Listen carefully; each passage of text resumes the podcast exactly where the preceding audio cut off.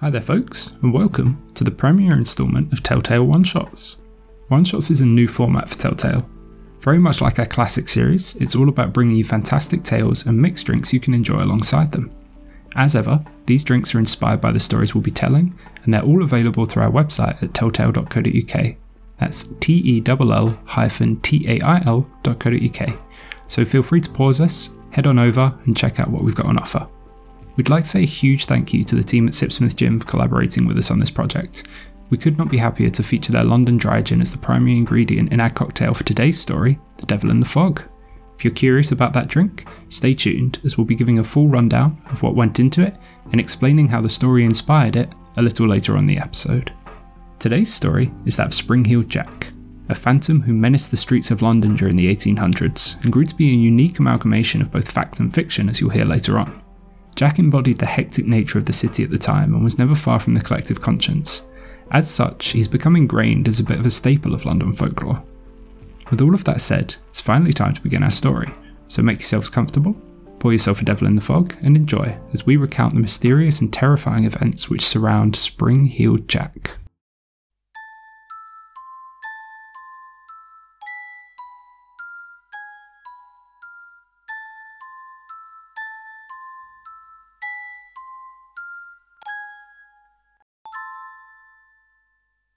It was a deeply foggy night on Bearbinder Lane in London. The people who passed one another on the street were all but invisible, the lanterns they carried floating through the gloom like will o wisps, guiding weary souls through their evenings. Jane Alsop was preparing for bed in the house she shared with her father and sister. Having donned her nightie and slippers, she was about to retire for the evening when the bell on the gate began to ring. Bleary eyed, she headed to see who it was, shuffling through the hallway and growing a little nervous at the insistent tolling of the bell. Jane opened the door and peered out, but was unable to see through the haze who was calling at such a late hour. Sorry to bother you, ma'am, claimed the voice at the bottom of the garden, but I'm with the constabulary. You see, we've caught that frightful Spring-Heeled Jack fellow, but it's mighty hard to see, and we could do with the loan of a candle. The name was familiar to Jane. Just the previous month, she'd read an article in the Times about the villain. Being the very start of 1838, London was still in the grips of Murphy's Winter, a vicious cold snap which had seen the city plunged beneath 15 foot of snow, the air reaching a balmy minus 16. The Thames itself had frozen over, and the frost fair was once again in full swing atop the ice covered river. Merchants, vendors, and all manner of entertainers were setting up shop atop the now solid river and attempting to bring some levity to the bitter cold. It was amidst all of this chill and chaos that Jack had first begun to make himself known. The article had claimed that a devilish villain had been attacking women across London.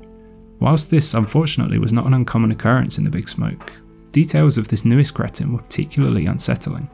Descriptions of the creature had a very supernatural feel to them, and he was said to accomplish things that no man should be capable of. The menace had earned the moniker of Spring-Heeled Jack due to claims he could bound a dozen feet in the air. He was said to dress as a gentleman might, although wearing oilskins and a peculiar horned helmet.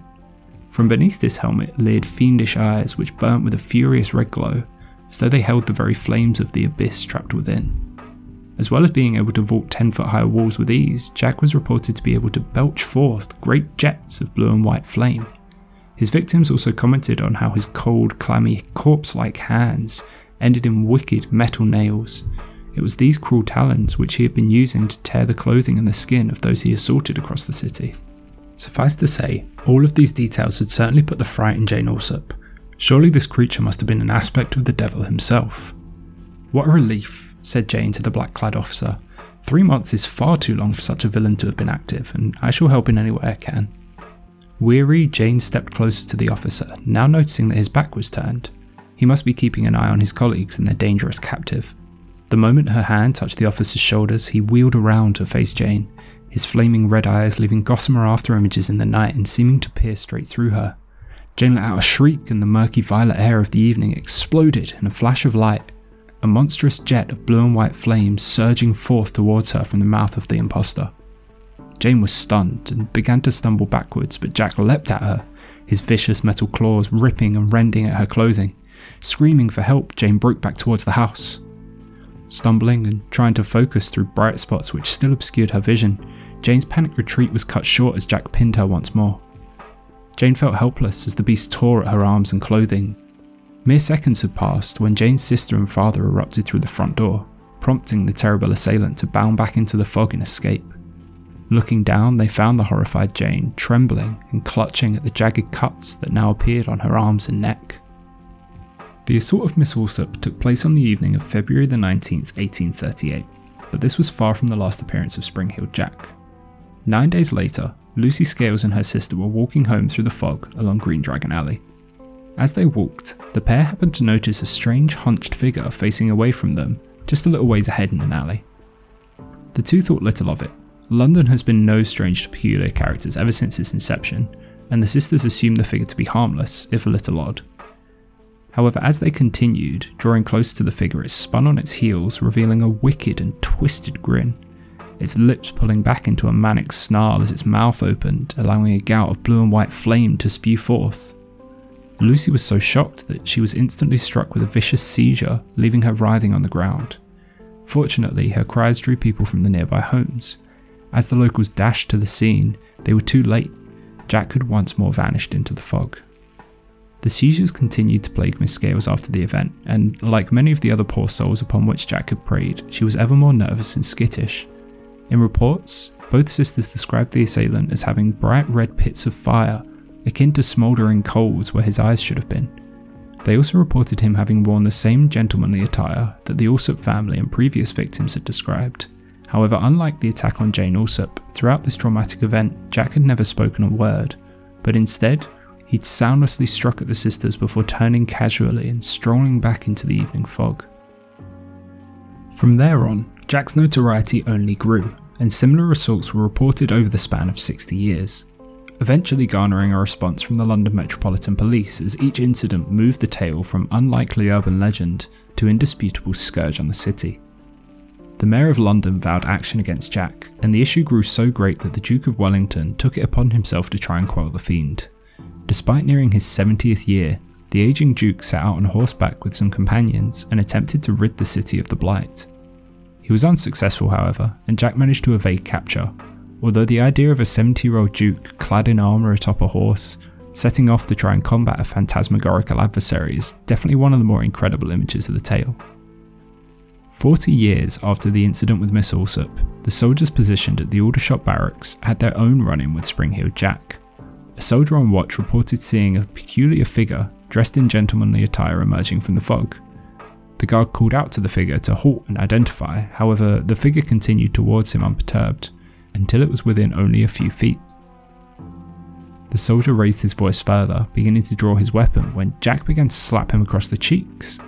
The disbelieving soldier fired a series of shots at the phantom, although they seemed to have no effect on the assailant, and he was forced to watch as the devil bounded away into the fog, Two years later, and similar incidents repeated themselves with such regularity, soldiers stationed at the barracks were issued ammunition and ordered that the so called Night Terror were to be shot on sight.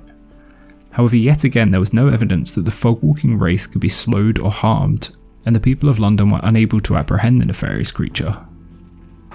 Spring-Heeled Jack is associated closely with London, as the majority of sightings occur within the city. However, he appeared not only across all parts of the capital, but also ventured north. Jack was spotted in Lincoln in 1877, where it is said that he was wearing an uncharacteristic sheepskin, likely to combat the bitter winds which whipped through the city. Upon discovery, a mob pursued the creature, firing a volley of shots which appeared not to hinder him at all, and the fur adorned menace bounded away and escaped.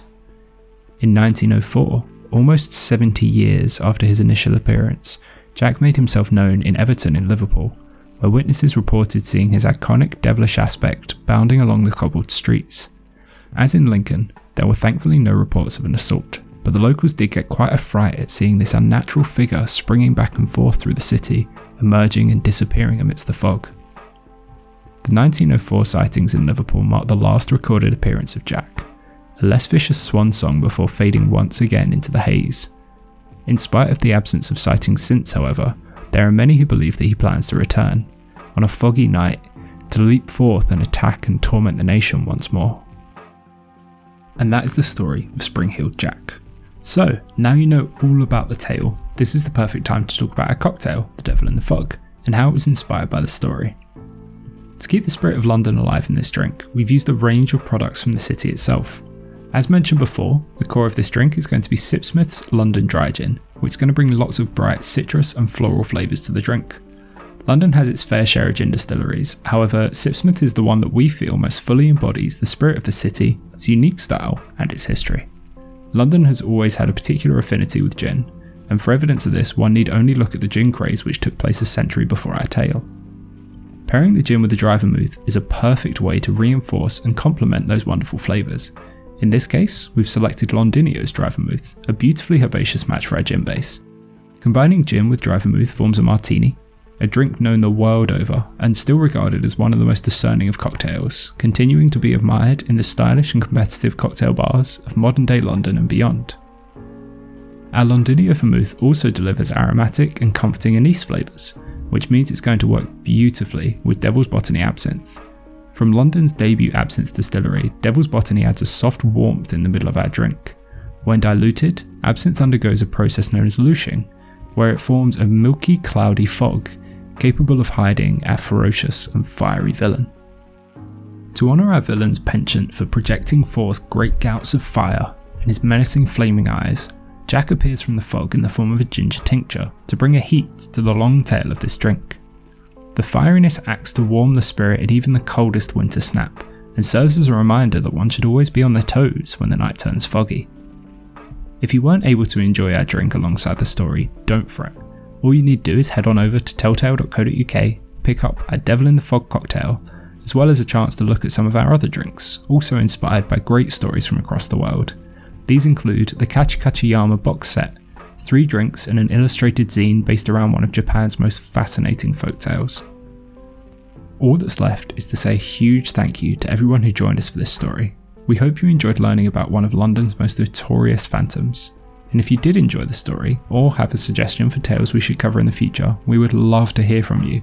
You can get in touch via email at hello.telltale at hotmail.com or through our Instagram or Facebook pages, both at Telltale UK.